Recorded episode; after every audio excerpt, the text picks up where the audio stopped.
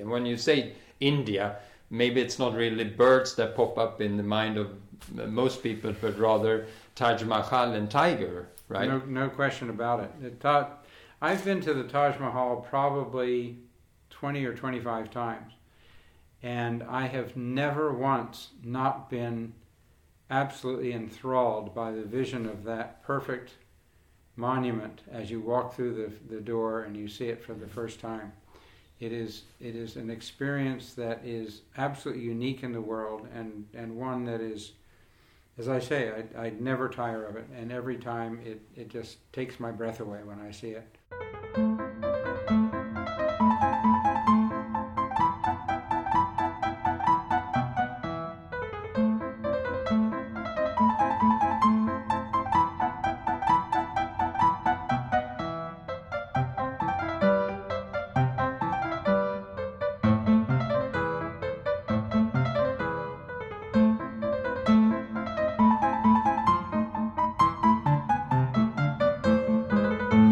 Hello, everyone. Uh, this is Bucket List Birding Podcast. The we have a very prominent guest today, and this is Peter Kaestner, the number one birder, e-birder in the world right now. He's got top of the list, and he is also uh, probably the one of the few people in the world that have seen more than 9,000, or 500 species in that range.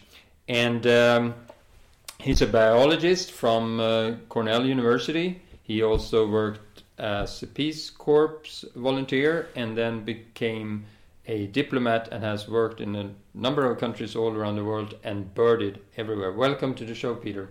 Thank you, Gunnar. It's nice to be here.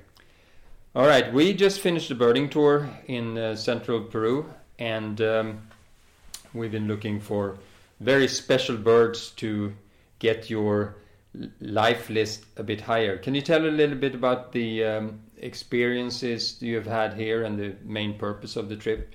Yeah, the main purpose of the trip, Gunnar, was to catch up with several split antpittas that had come out from a um, article that was published last summer, uh, where uh, Isler and his co-authors took three species: the rufous antpitta, chestnut antpitta, and bicolored antpitta, and looked at their looked at them very very carefully and ended up with 16 species. So there was a total of 13 species that were gained from that process. Of the 13 new ones, I had seen eight of them, but five of them I had not seen. So the main reason for coming down here was to catch up with those last five birds. Okay, and uh, it was very successful. It was. Uh, we started off in a place called Sina, which is a small town right on the border with Bolivia, and found Grallaria sinaensis, which is one of the new species just described, which has one of the smallest ranges of any of the antpittas, apart from the Perijá and the Santa Marta antpittas, which are both on one mountain basically. Uh, this bird is just found in a, I guess maybe about 50 kilometers from one, one side of its known range to the other side of its known range and it's a bird that um, very few, if any, uh, birders have ever seen. Okay. Um, well, there were some other antpittas also in in central Peru. Yeah, we we spent uh, about a week in in the Oxapampa Satipo Road area. There were three antpittas for me there. Uh, O'Neill's antpitta, which showed very very nicely on the Santa Barbara Road, and then the Oxapampa Antpitta, uh, Grallaria centralis, which we'd spent a couple of days around Oxapampa looking for it with uh, no luck. But when we got to the lower part of the Satipo Road, we found it pretty quickly. And then the last one of those sort of middle of the uh, country birds was the Junin antpitta, which is on the top part of the Satipo Road, which showed marvelously. The bird came out and was hopping, literally hopping on the side of the road and crossed the road right in front of us. It was just magnificent.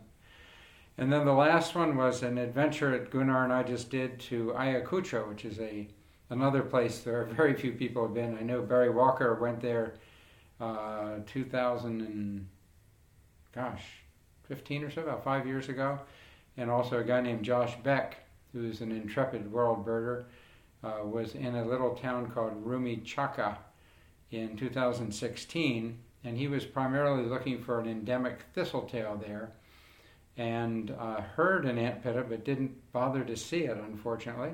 Something he regrets to this day. So we went to uh, to Rumichaca to see the Ayacucho ant pitta, Grallaria ayacuchensis, and uh, took us a little while. We spent um, probably over an hour the first uh, day or so trying to tape it in, and then finally the second morning we found some beautiful habitat. Um, and in, ironically, it's habitat elfin forest that has been um, damaged by cows grazing, and because of the cows moving around in it, allows you to to see better and to move around inside the elfin forest, which normally would be very difficult.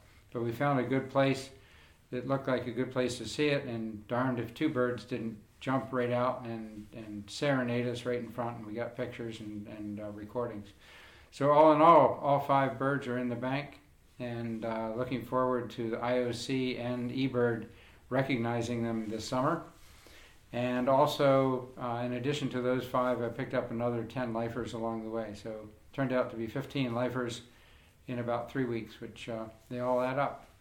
What is your current life list then, if you count these new ant? Uh, that's a good question. I need to I need to go back to the IO the, my eBird list. I can look at immediately, but the IOC I've got to do some some finagling to get the, the numbers in. But it should be around uh, 95, 55, somewhere in that range. Okay, yeah, I, I think I saw on Surfbird that you were at at 9,540, so Right. before this trip, so, So uh, 15 about would bring 15 it new birds. 95, 55, yeah. Well, that's a remarkable a life achievement. You have been uh, birding for a long time, and we're going to segue into um, this uh, the main feature of uh, today's show. We, we will be talking about bucket list birding and your experiences from India. Can you tell us when you first experienced India? Yeah, I had I had a remarkable um, experience when I was young, and when I was just uh, 13 years old, I met a kid in Baltimore, Maryland, where I was growing up, and his parents were going to India, and my friend Battle uh, didn't want to go to India particularly, so his parents let him bring a friend along. So I spent a school year in New Delhi, India, at the American School from 1967 to 68 had a wonderful time. Um, saw lots of things. Did the family I was living with did lots of uh, humanitarian things. So we uh, did volunteer work at the government hospital, cleaning syringes in the days when syringes used to be reused, and we're actually cleaning the needles out of these nasty syringes. um, and we had a great time. We got to see the Taj Mahal for the first time, which was a remarkable experience. But along the way, I got 155 birds, 145 of which were lifers for me. Uh, such things as a Kalij pheasant, a greenback tit, uh, yellow-billed blue magpie, some really spectacular birds, even as a child.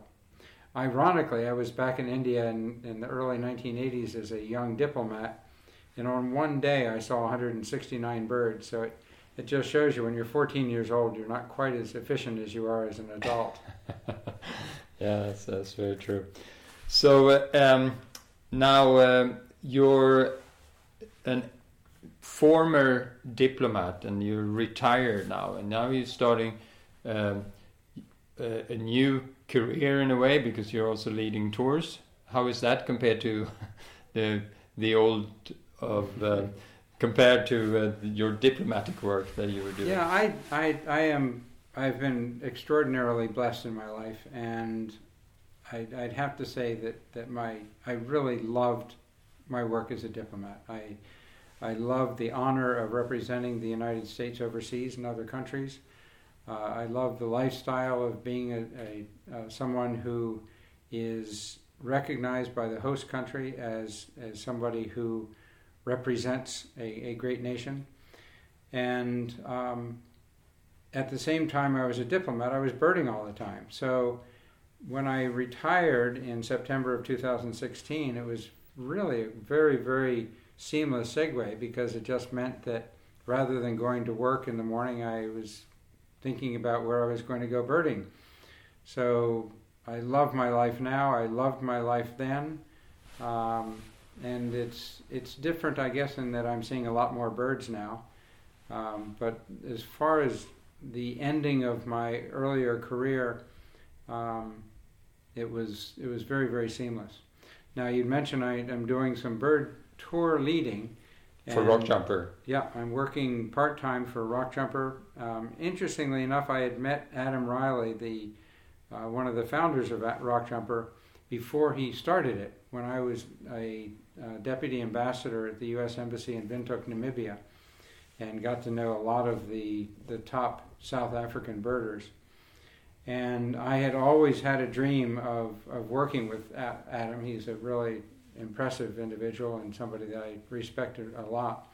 So it's been a lot of fun um, doing that. And um, the main reason that I'm doing the guiding, the professional guiding, is so that I can share and give back to to people uh, some of the wonderful experiences and, and, knowledge that I've gained over the years. Um, it's really just that simple. I, I love sharing my, my experiences. I love telling stories and, and sharing some of the adventures that I've had. Some some adventures on this trip, which which may well come into, go into, the, lex- into go into the lexicon. yeah, we heard a lot of stories during this uh, these past uh, couple of weeks, and it's been very enter- entertaining. You have had a very rich life indeed, and you spent a lot of time in India, as I understand, and you also I led have. a tour with Rockjumper there. Already. Yes, already. I, I, I, lived there as a child, as a bacha, as they say in Hindi, uh, 19, 1967 to 68, which was amazingly, you know, just a couple of decades after independence and the country was very underdeveloped. Um, the road system was all left over from the British Raj.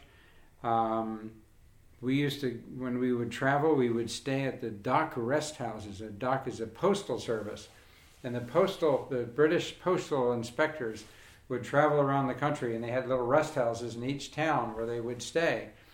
And back then, there were no, there were very, very few uh, decent hotels, certainly no international hotels outside of New Delhi. So we would stay in the dock guest houses. So I went back in early 1980s when I started my career as a diplomat and spent 18 months in New Delhi. And it was a time of Indira Gandhi and, and a time when our bilateral relations were not very good. Um, and then I went back uh, in 2006 to 2009 as one of the senior most people in the U.S. Embassy and had a wonderful time. Uh, it was a time when our bilateral relations were, were at a peak, and uh, it was a lot of fun. I had a very responsible job, and um, because I was in charge of visas in India, um, the Indians appreciated what I did uh, quite a bit. Great. And that was just the work part. We haven't even talked about the about birds. the birds, yeah. Yeah. So okay, for the stuff that we're doing with uh, with this sort of bucket list idea is that we try to combine not only the uh, birding experience but also giving uh, bucket list in other forms as well. It could include mammals. It could include sites you want to see. And when you say India, maybe it's not really birds that pop up in the mind of most people, but rather Taj Mahal and tiger, right? No, no question about it. taught, I've been to the Taj Mahal probably 20 or 25 times, and I have never once not been absolutely enthralled by the vision of that perfect monument as you walk through the, the door and you see it for the first time. It is, it is an experience that is absolutely unique in the world and, and one that is, as I say, I, I'd never tire of it. And every time it, it just takes my breath away when I see it. Tigers are also great. Um, there are some wonderful places. Corbett Park is an excellent place to see tigers, and also Ranthambore is probably the yeah. most in, the most the easiest place, the most famous place for seeing tigers, Ranthambore National Park. Uh, both of those places I've been to many times, and in fact, the three-week trip that we that I led with Rockjumper just before the COVID break uh, lockdown back in early 2020. Um, went to, to we spent several days at Corbett Park and saw tigers there, and we also had a, a, a morning at uh, at the Taj Mahal. Did you include Ranthambore and that? We did. We we got well, we yeah. got we got the tigers at Ranthambore, and we had I think we had six or seven um, tiger view uh, sightings during that that tour. We also saw. Uh, sloth bears and lots of monkeys and lots of antelopes and deer. It was a it was a great trip. It's a long trip. It's almost three weeks, but Yeah. uh, it was a, a a a wonderful tour. We had a great great bunch of people. Sounds uh, fantastic. Uh, during the trip that we do, also we include, uh, and I think you did as well, the Keoladeo National Park in in um, Bharatpur, and uh, that you must have gone there lots of uh, times before uh, it was sort of regulated, because I understand now that the um, the cranes, the um, Siberian crane. Siberian cranes, don't winter there anymore. Can you Uh, tell us a little think- bit I- about that story? I think that, that I, I actually saw the Siberian cranes in early 1982, Yeah. um, but they haven't been seen there in, in quite some time. And I believe that the that western population of Siberian cranes, it's I don't think it's a question that they don't go to Bharatpur. I think that they're just becoming extinct. Their their Okay. numbers are dwindling sadly, and uh, I've heard that there there may be a couple of places, a couple of birds that are seen, but it's a very very small population, unfortunately. But that said, there are some great birds in Bharatpur, Yeah. and it's a really easy place to bird. They're they're raised bunds or or not really dikes, they're sort of low dikes and, and roads where you can get out and get very very close to wonderful wonderful birds, and it's very easy. I said that I, I saw 169 birds. It's very easy to see 169 birds in a day if you go to Bharatpur.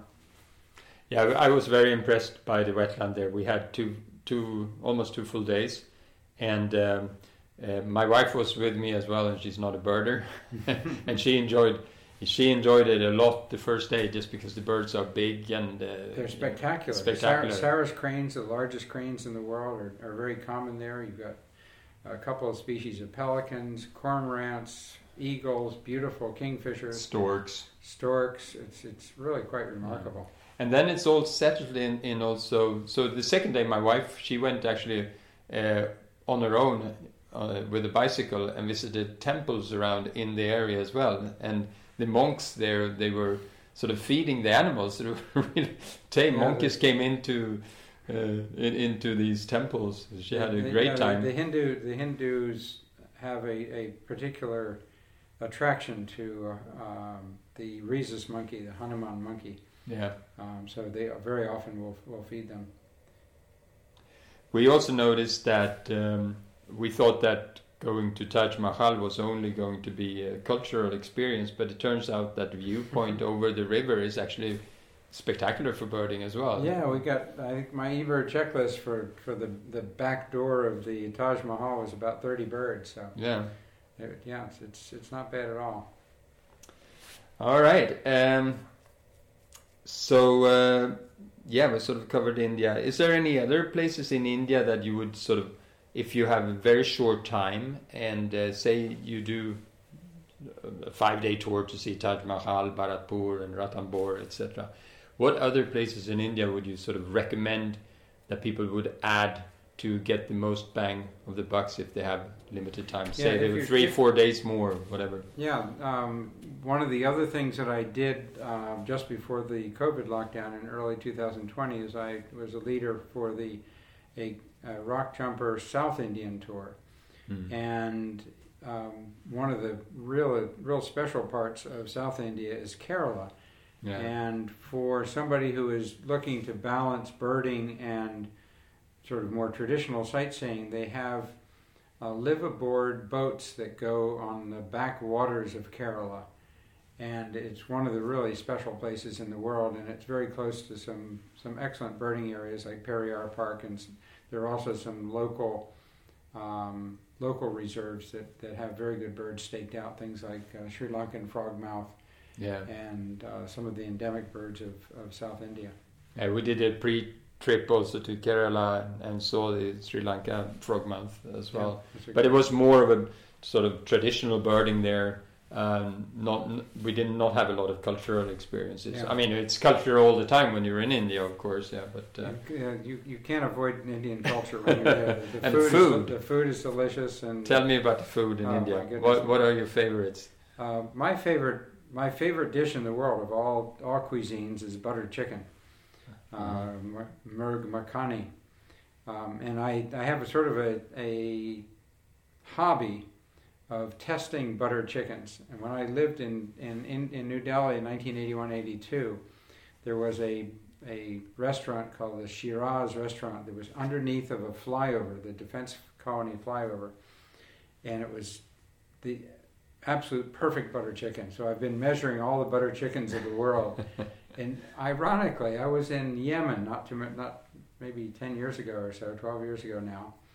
And we were staying at the Sheraton Hotel, and in the basement of the Sheraton Hotel in Sana'a, Yemen, they used to have an Indian restaurant that had a really good butter chicken. It was like an 8 on a scale of 10. Uh, Wow. So I, I keep looking for that perfect butter chicken. I haven't found it yet, but I found some pretty good ones.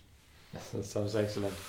Yeah. Okay. Um, right. So we talked about India. Let's uh, jump a little bit around the world. You've been a diplomat in how many countries? Oh, And- I've and- lived. I think I've lived in eleven or twelve different countries over the years, Yeah. including India twice as a diplomat. It's the only place I went back to. Yeah. But uh, I've also visited. For example, when I was in India, I I went to the Maldives Islands. I went to Nepal. I went to Bhutan. I went to Sikkim. So as though I've only lived in, in a dozen or so countries overseas, I've also visited a total of 181 eBird countries and territories. Wow. So I've been been to a lot of different places. Is there anyone that has been in submitted list of more countries than you? I don't know. E- eBird doesn't have an easy way of, of determining that, to the best of my knowledge. Yeah. Um, I would I would be surprised though, Yeah. Oh, uh, but you never know. you never know. Okay. Um, right. So also you are as, uh, quite famous for having a antpitta in your name. Can you tell us a little bit about the discovery of uh, Cundinamarca Antpitta uh, Grallaria kaestneri uh, from Bo- Bogota area, close to Bogota in Colombia? Yeah, that. Again, you know, I said earlier I've been blessed. I, I've had so many wonderful things happen to me, and this was was just one of them. I was um, doing some some work on the weekend on uh, eastern the base of the eastern slopes of Colombia with a American missionary group that was having some security problems. So I went down to uh, talk to them, learn more about their situation, so that the embassy could serve them better. And on my way back on Sunday afternoon, uh, I had been told down there that there was a television or a, a communications tower on a mountain on the east side of the Andes uh, near the town of Monte Redondo. So on my way back, driving back to um, Bogota, I stopped at Monte Redondo and went down the road towards the tower. And in the afternoon, as I was driving along, stopping, birding, it was a wonderful, wonderful road, lots of great forest. And I heard a bird that I didn't recognize, so I made a tape recording of it. And back in the days when we used tape, and uh, played the back. And fortunately, the bird came in. And as it got closer, I would make better recordings. And over a period of 45 minutes, I kept taping the bird and taping the bird and taping the bird. And then all of a sudden, the bird was calling from behind me. It somehow had crossed the, road without my knowledge or permission. So I crawled up inside of the forest on the other side of the road. Um, and after another five or ten minutes of taping, the bird popped out right on a, um, a fallen log right out in the open. And I immediately knew that it was it was something unique for Colombia. Excellent. So that that area later became, or maybe it was even then, a, a bit troublesome, and it was for, off limits for many years. There were many birders that wanted to go there and uh, did didn't do because of security reasons. There was also a kidnapping in that area. yeah. That's right. Uh, three or four birders uh, got kidnapped there, um, and uh, Gary Stiles, who published the, the description of the bird in 1993 in the Wilson Bulletin uh, noted that, that they were publishing the account somewhat prematurely because they had not done the field work that they wanted to because of the uh, guerrillas that had invaded or had gone into that area and had made it unsafe. So, yeah, in fact, uh, my recollection is, I could be wrong, but I'm, I'm pretty sure that Bogota, Colombia, in the late 1980s, this was in October of 1989, um, was the most dangerous Foreign Service post in, in the world. And uh, we were very, very strictly constrained in where we could go and where we couldn't go. Yeah. So when I, a story on my side, when I came out to Peru the first time in 1990, um, I was looking for where I was going to do uh, some field work, and I really wanted to go to Colombia because Colombia was the sort of the uh, the most uh, species-rich country in the world, so that I would be able to see more birds there. But because of security reasons, I went to Peru instead. But Peru was not much better back then, which I didn't know. Of course, I was just ignorant. Yeah. Yeah. And I also had some some troubles running into well being in places where I was not supposed to be. Right. Um, it's just a really a really important thing, and, and you point out because there there are still security concerns. Uh, I know that the U.S. Embassy has has demarcated several areas of, of Peru as being of particular concern for terrorism, and the important thing is to make sure that you have you go with somebody who knows what's going on, you that has local contacts, because very often there may be a security concern, but the local people know where the safe places are and where the where the problems are. Uh, for example, we were in an area of, of uh, Ayacucho where if we had gone maybe another 40 or 50 miles down into the valley into the lowlands, we would have been in an area of active narco uh, narco trafficking. But up in the in the mountains at 10,000 feet, they you don't grow cocaine, so it's it's a relatively safe place. And we, because we had good contacts with the locals, uh, we were able to do it. But it, it's it's not a place where I would recommend people to uh, just sort of hop on a bus and, and, and go birding. And just go there, yeah, yeah. No, it's very important uh, to have uh, some sort of local contacts when you go to new areas that are not uh, often birded, and and it can be actually even if there is not sort of on the paper any security uh, concerns, it's still that people are not used to seeing, uh, you know, uh, white folks, and uh, if uh, if that's the case, um, there, and there is some some violence going on nearby, or or, or some shady business going on, they will always be very suspicious to strangers. Yeah, yeah. yeah we, yeah. we actually saw that to a certain extent in Ayacucho. There was a certain amount of suspicion among certain, some of the people in the communities that we visited, even yeah. though we had local contacts and, and we knew that the areas that we were going were in fact safe. Yeah, even today when we stepped out the road getting to the airport, uh, we went to a little marsh area and. Uh, it was very rural, of course, and people would be passing there all the time. But as we were standing there watching, there was a lady coming up, sure. asking, "What are you, what are you doing here?" Right. After talking and demanding, demanding from us to, yeah, so to, to explain ourselves. Yeah, exactly. Yeah. So, uh, and even on our nightly stunt last night when we were going for a twitch in Huancavelica. So, tell us about this obsession of, of getting, trying, trying to cover as many regional areas uh, as possible. Yeah, I, I, I, tell people that, that my my birding passion is multifaceted. I, I studied ornithology at Cornell back in the in the early 1970s and uh, was a science teacher in Africa. Uh, one of the main reasons that I became a diplomat was to travel the world and, and to see birds.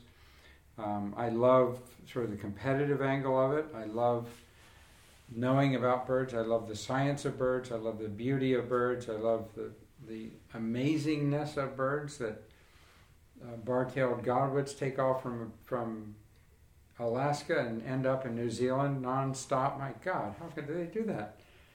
Um, there's so many things that I enjoy about birding, and, and one of them is is filling in the, the map. And you know, as I said, I've been to 181 eBird locations, not all of them are, are UN countries. And you can Um, see that on eBird, right? Yeah, you on- can if see you a world prof- map. If Yeah. you go to my profile on eBird, you can you can see a map that has a few gray countries still there, and I'm I'm hoping to fill them in along the way. But one of the things I've been doing is is also filling in um, country, sub-country um, jurisdictions, political jurisdictions, and for and how many departments are in Peru? It's, I think it's 40? 23, 23 Only 23, Yeah, 26. plus the there's 20 constitutional 23 province. uh, provinces or departments in, in Peru. And so far I've been to all but three of them. I'm missing uh, two down the far south, and I'm missing Tumbes in the far north. Um, and it's fun to, And you got Huancavelica to, to see it filled in. yesterday. On this trip, we, we did a bit of birding in um, uh, in Apurimac, um, just a couple of birds, and then we did a lot of birding in Ayacucho, which is a new new department, and then I found out, even though Gunnar had tried to, to steer me wrong, I, I, I didn't listen to him, and I found out that we were actually only six kilometers away from Huancavelica department. So on our way back from uh, birding in uh, Rumichaca, we stopped off, and unfortunately it was kind of dark when by the time we got there, and all the birds had gone to sleep. But after about 15 minutes or so, a, a lonely Peruvian pygmy owl started calling. So I had one bird for Huancavelica department, so it's now filled in on the map. Oh, that's excellent. Yeah, I when we first started talking about departments, I didn't realize what uh, because you asked sort of in a in a in a fashion that was uh, general term. general terms. How far is it to Huancavelica? And I said, well, no, it's pretty far. I, I've only been once, and it was this road that passes through, and I haven't really done any birding there, but there's a lake and so forth. But I didn't realize we were so close to north, just going Right. north. But yeah. you did you did mention that it had a sort of a convoluted Yeah. border, and it was hard to yeah. know just where. yeah, but that's in the south, so so Right. it's, it's well, it has it in the north too. yeah, in the, in the north as well. Yeah. But it's fun. It, uh, during the, the COVID lockdown about a year ago, I was missing seven eBird states in the United States. yeah. So I, I drove by myself. I, I hardly had any human contact with anybody along the way. Drove up to the far southeast corner of South Dakota and then went from South Dakota down to Arkansas and Oklahoma and got all the seven states that were a, a glaring gap in my eBird uh, map of the United States, which is now pristine. Excellent.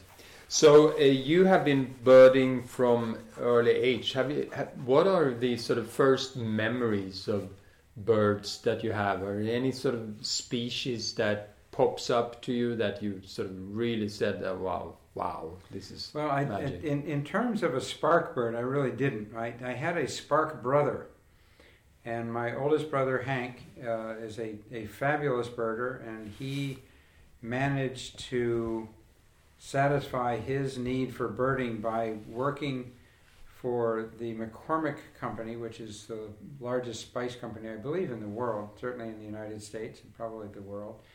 And he was a spice buyer and uh, he got to travel all around the world buying spices and uh, he became a birder at age 10 he is eight years older than me so i was only two so as soon as i was old enough to be cognizant of what was going on around me which was somewhere around three or four years old i started noticing birds Mm. and uh, Hank was my, my hero when I was young, and he's still my hero now. Um, and I, we were sort of joined at the hip. So as soon as he got a, a driver's license at age 16, we would go on road trips and, and, and go different places. So sort of memories of that of that time period. I remember um, a an orchard oriole at my grandmother's farm in a place called Perry Hall, north of Baltimore. I remember uh, going to look for uh, masked duck at Loxahatchee Wildlife Refuge uh, years and years ago. I remember uh, Hank and I going to Brigantine Wildlife Refuge, which is near Atlantic City, and there was a, um, we were talking about bar-tailed godwits. There was a bar-tailed godwit there, and it was way out in the chat in the it was way way way far away from the road. So we found an old uh, styrofoam ice chest, put our binoculars in the ice chest and swam across the channel um, out to this, this mud flat and, and tried to find a bird. We we we never see it. I, I'm sure doing something like that in a wildlife refuge this day would be uh, severely frowned upon. But back in uh, in the early 1960s, there was was not nearly as much uh, uh, management of those areas as I guess is is today. Wow. So, um, do you have any birds that you are like uh, in, in any particular sort of bucket list birds that you still have not seen that really really I know you're very keen on on antpitta you can talk a little bit about sure. that Sure. Yeah, no that the, the there are about uh, almost 60 species of antpittas and I've seen at this point I've seen all but 7. I got 5 on this trip so I'm doing very very well.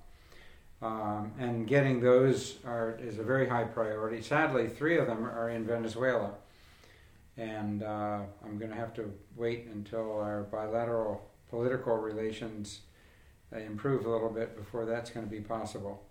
Um, one of the antpittas that is probably the most difficult is one very appropriately called the elusive antpitta, Grallaria eludens and it's a bird that has been seen by very, very few people. And I only know of two that have actually laid eyes on it. Um, it has been heard, and I, I don't recall how I know this. I'm sure that Andy Whitaker will will either confirm or deny it. But I, I heard that Andy Whitaker was in the presence of one for, for quite some time, but never actually saw the bird. Um, and he's one of the very best birders of the tropical forest in, in uh, South America. So if he didn't see it, then uh, I'm, not, I'm not sure what's going to happen. But there's, there's some recent eBird records from a very isolated place in far, far, far southwestern Brazil in Acre province. Mm. So I'm maybe thinking of, of doing an expedition down there and spending a week or so. Um, I think if, if, if the only thing I'm looking for is that antpitta, um, I, I think I can get it. I have a pretty good cha- pretty good record so far of actually being able to see antpittas that I'm looking for. So we'll see what happens. But uh, yeah, that's that's probably my most active bucket list birding that I'm doing. Um, the holy grail for me is a bird that lives in a country that I lived in for two years. So you would think if you live in a place for two years, you could get the birds that you really want to see. I've been 23 years in this country. I still haven't seen all the birds I want to see. yeah, but I mean, they're really something. This is this is the, the Congo peacock, Afro pavo oh, yeah. congensis, which is one of the truly remarkable birds of the world. And uh, I had tried to see it in 1978. I had a, a, a group of birders that I was leading, and we were planning to to fly. I, I had a friend that had a plane. Uh, back in those days in Zaire, you couldn't rent things like that, but I had a, a friend that, that had a pilot and he would lend it to me. And the pilot overflew the landing strip in, uh, I think it was Kamisuga is the name of the town. And a, another plane had landed there the week before, and the landing strip was too muddy the wheels got bogged down, and the plane had flipped over on his back and was lying in the middle of the of the runway, Jeez. upside down. And there's no way of getting any heavy equipment. They were going to have to take it apart piece by piece to get it out of there. It was going to take months. So that trip was was canceled at the last minute. Um, ironically, a woman who preceded me in the little village where I was a teacher in Zaire, a place called Nyankunde, is right now working in the, the, the Congo rainforest. And she posted, she and her, her husband posted a color photograph from a camera trap of Congo peacocks in their study area. Mm. So, eh, I don't know. So Makes you very keen, yeah? Yeah, yeah. The, the, problem is it's, it's a very unsettled country, and traveling mm. around the Democratic Republic of Congo is not for the faint of hearted. Not that I have a faint heart, but um, more problematic than It's- Ayacucho for sure. Yeah, it's it's it's sort of in the back of my mind that, that someday something is going to break open and I'll be able to do it. I know that uh, organized bird tours have seen the bird, so um, we'll see. We'll see. Yeah, yeah, amazing. Yeah, uh, coming back to the elusive antpitta, so that's a bird also that occurs in Peru. For for one uh, season, it was seen and heard at Manu Wildlife Center, and and uh, well, most of us just thought, well, it it will be there, and I think a lot of us. Uh, well, I, I certainly missed it. I didn't, didn't have any tours going down there at that time, and uh, I think Barry, who's actually part owner of the lodge there at Manu Wildlife Center, only heard it. As far as I know, I don't think he saw it. Yeah, I, I, I've, I know one person that said they saw it there, and everybody else that I've heard that that encountered it um, Only never heard actually it. saw it. Yeah, yeah. So it seems to be a very hard, hard bird to see. So Yeah. in Peru, the strategy uh, would probably be to to uh, there's the collecting site. Uh, it's like close to between Ucayali and and Cusco, Mm. and uh, that that whole area, also known as the Purus area, yeah. Right. Uh, the first individuals, as far as I know, were collected there of, uh, with LSU expeditions. So the site in Brazil and the LSU sites are there's the town, the, the capital of of the department is actually right there in in between, like halfway in between. It's called Esperanza, and they've had in the past they've had flights there. So whether they they will be uh, resumed after COVID or try to find out how, how to get there. That would be an interesting place to go on an expedition as well.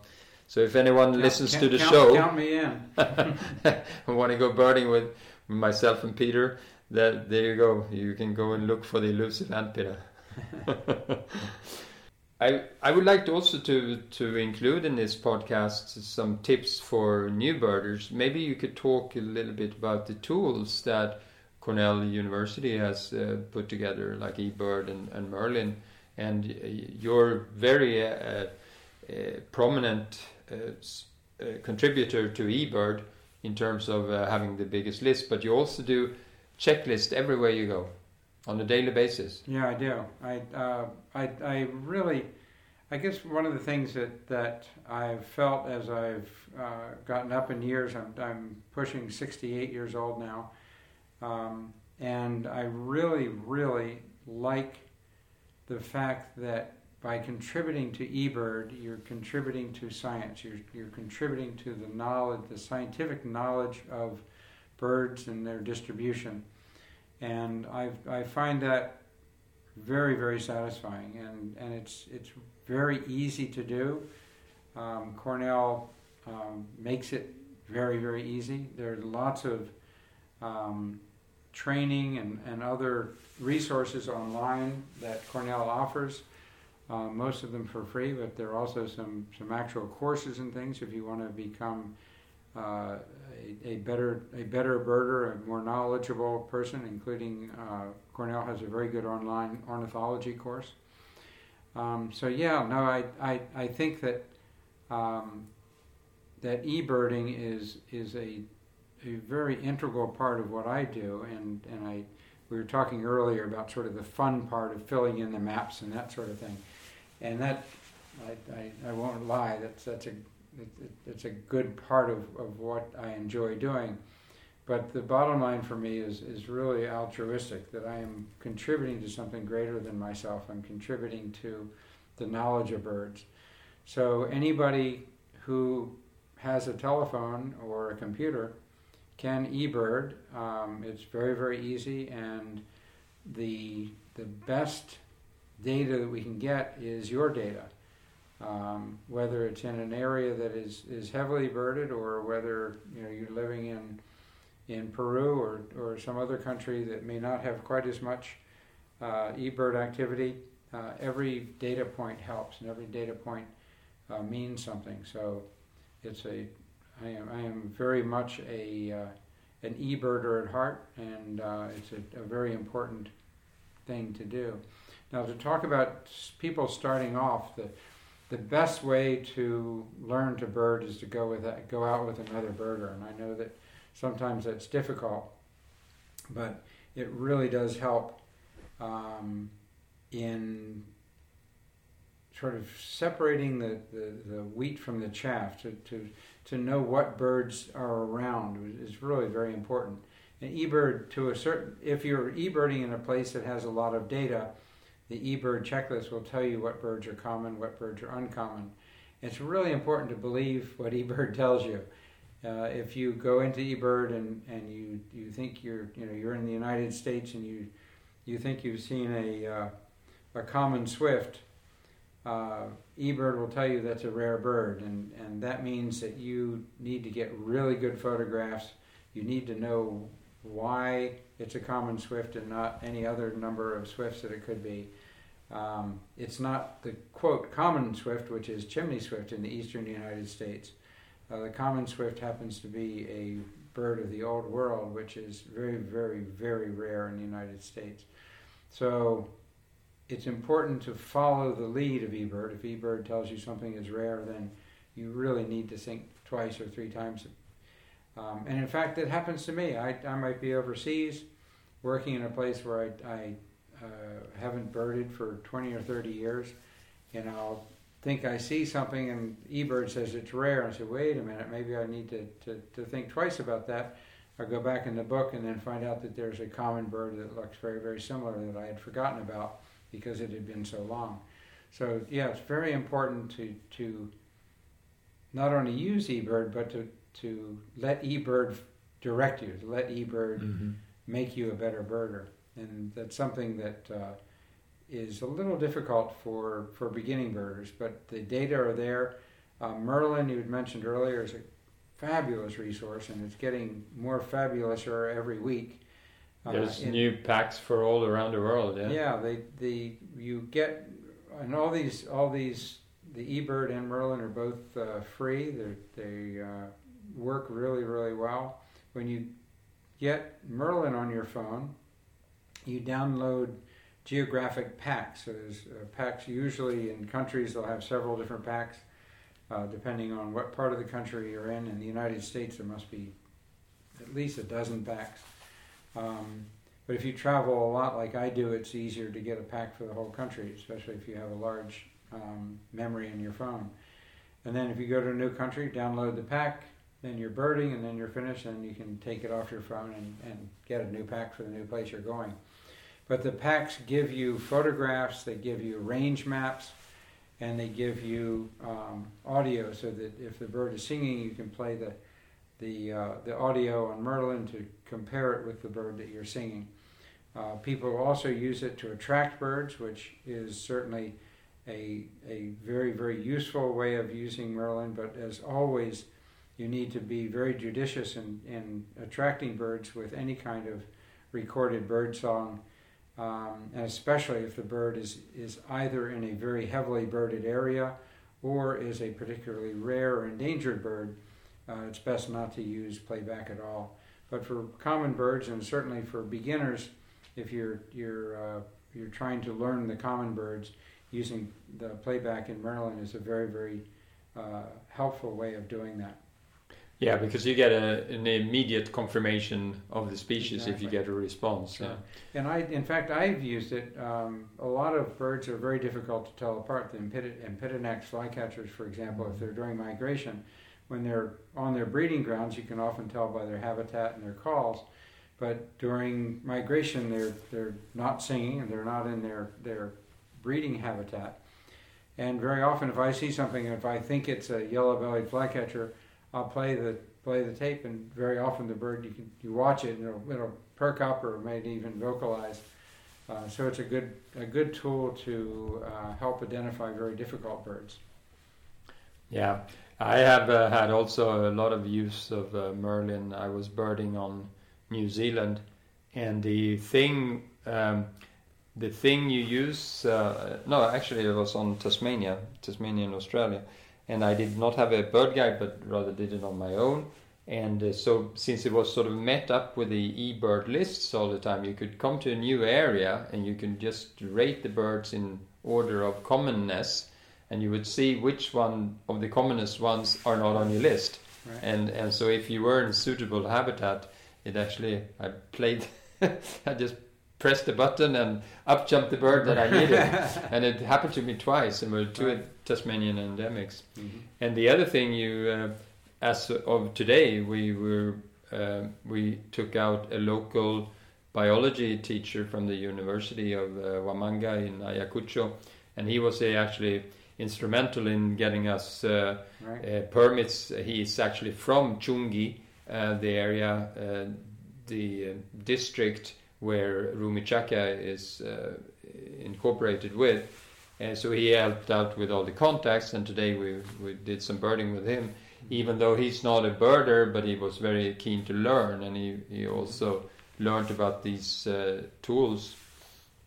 So I think it's very important for uh, very useful for new birders to use these electronic tools because you get uh, access to knowledge even if as you say there are no mentors around how do you do it on your own when we started it was impossible we needed a mentor you, you had your brother i joined the bird club a little bit too late if i had someone that took me under his wing when, when i was younger i was certainly i started at a much lower age and now it's so, so much easier all around the world uh, to actually access uh, knowledge uh, on the internet. Mhm. That's great. So It's a wonderful time to be a birder. It's always a wonderful time to be a birder. It was wonderful when. I was young. It's wonderful now. yeah, yeah. And so, um, um, what other travels are you planning to do this year? Then? Um, well, my fir- first thing I'm going to do is go see my wife, who's who has an apartment in in Frankfurt, Germany. She's uh, tries to spend most of her summers there, and because of COVID, I haven't been able to to spend quite as much time as I'd like to because she has well she has uh, residence in Germany. I do not, so I've been been uh, inhibited from going to to visit her. But I will be going there pretty quickly sooner soon after I get home. Uh, birding tours, uh, birding trips. The next thing I have really isn't until the end of October, where I'm going to be working for Rockjumper again um, in Argentina. There's going to be a Rockjumper uh, cruise to Antarctica, including the Falklands and South Georgia, and I'm going to be uh, doing a pre-cruise trip to Torres del Paine Park in southern Chile uh, as a leader, and then I'm also doing. I'm also going to be leading on the on the cruise, and also leading a a quick tour after the cruise um, up to El Calafate to find the um, uh, hooded grebe, which is a one of the, the great bucket list birds Yeah, uh, found in southern Argentina. So really, between the end of July and um, and the end of August, I'm mostly going to be doing stuff with my wife. I might we might go someplace in the Caribbean or something to pick up a few birds or do something together. Go di- scuba diving. We enjoy doing that together. But uh, no big trips planned. While I'm in Europe, uh, I've got a couple of small holes in my eBird map to, to clean up Belarus and San Marino. So I'm hoping to, to go to those two places and get some eBird checklists. uh, sounds wonderful. Um, to wrap up a few things here, I, I think uh, one thing that I would like to include in this uh, in, in this um show is recommended literature that you've come across that could either be uh, novels about birds or nature, or it could be specific field guides that you're really, really in love with. Is there any particular books that come to mind that you would uh, like to recommend, either to new birders or more advanced birders? Yeah, that, that's a good question. I am I am uh, in the process of writing a review right now of uh, three major Colombian guides. The latest edition of Miles McMullan's, the new uh, Lynx guide um, that was uh, authored by Steve Hilty, and then another one that was um, it, that was done by a, a Spanish or a Colombian illustrator, and um, I must say that the Lynx guides I've been very, very impressed with. There's an excellent Lynx guide that's now in the second edition of uh, um, Indonesia that is just a magnificent book. Um, there's a very good guide to um, Papua New Guinea with uh, Phil Gregory. Um, there have been several of these Lynx guides, and including Lynx guides, including the one to Colombia with with Hilty. It's just a a magnificent book. And one of the nice things about the Lynx guides, uh, similar to the the handbook, of, they have a a book, a one volume book of the birds of the world and in that, they have uh, QR codes where you can scan it, and then you go to um, the Cornell, what used to be the Handbook of Birds of the World, but now is the Cornell uh, All the Birds of the World. Birdsoftheworld.org. Right, yeah. and you get that automatically. You go there and get the photographs and sound, everything, just by taking a picture of your book.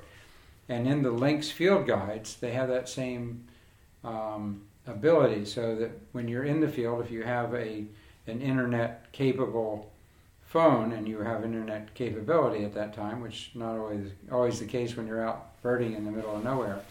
But if you do have that, you can get a picture of the QR code and get a vast amount of information just from one click of the button. So I must say that those Lynx guides have impressed me an awful lot. Okay. Uh, finally, so uh, if people want to reach out to you, uh, how can they reach you? Where are, where can you be found? are you on social media? Um, yes, I'm, I'm on uh, Facebook at Peter G. Kaestner. Um, I also have a public profile on eBird, and on eBird I list my um, my personal email account uh, address. So if anybody wants to to find me, they can they can find me on eBird, and then uh, my you get access to my my email, uh, and I enjoy corresponding with people. I I even have sort of probably half a dozen people that that send me pictures from places around the world. Somebody in Indonesia, I get somebody in South India. Um, several people in the United States will send me a blurry picture of some bird and say, "What is this?" and um, I try to I try to help whenever I can. So yeah, no, I'm I'm always always always eager to uh, to help new people, to help anybody, uh, to to share what I know. It's again that's why I work for Rockjumper is to share my knowledge and share my joy for birds, and uh, I'm always delighted to uh, to make contact with new birders and old birders and uh, every kind of birder. Okay, Thank you very much, uh, Peter. It's almost been an hour, so it's uh, time flies. When time flies fun. when you're having when fun. When you're talking about birds. Yeah. so uh, uh, thank you very much for uh, coming to the show, and um, um, until next time. All right. Thank you, Gunnar. Thanks for listening, everyone. Show notes to this episode can be found under sevenwondersbirding.com slash Peter hyphen Kaestner. That's K A E S T N E R. I hope you liked this episode and that you will leave a comment in the comment section of your podcast provider. Also, leave a review if you can and a like. It would be really appreciated so more people find our podcast. And you can also write to me if you like to uh, Gunnar at sevenwondersbirding.com and I'll see you next time. Bye.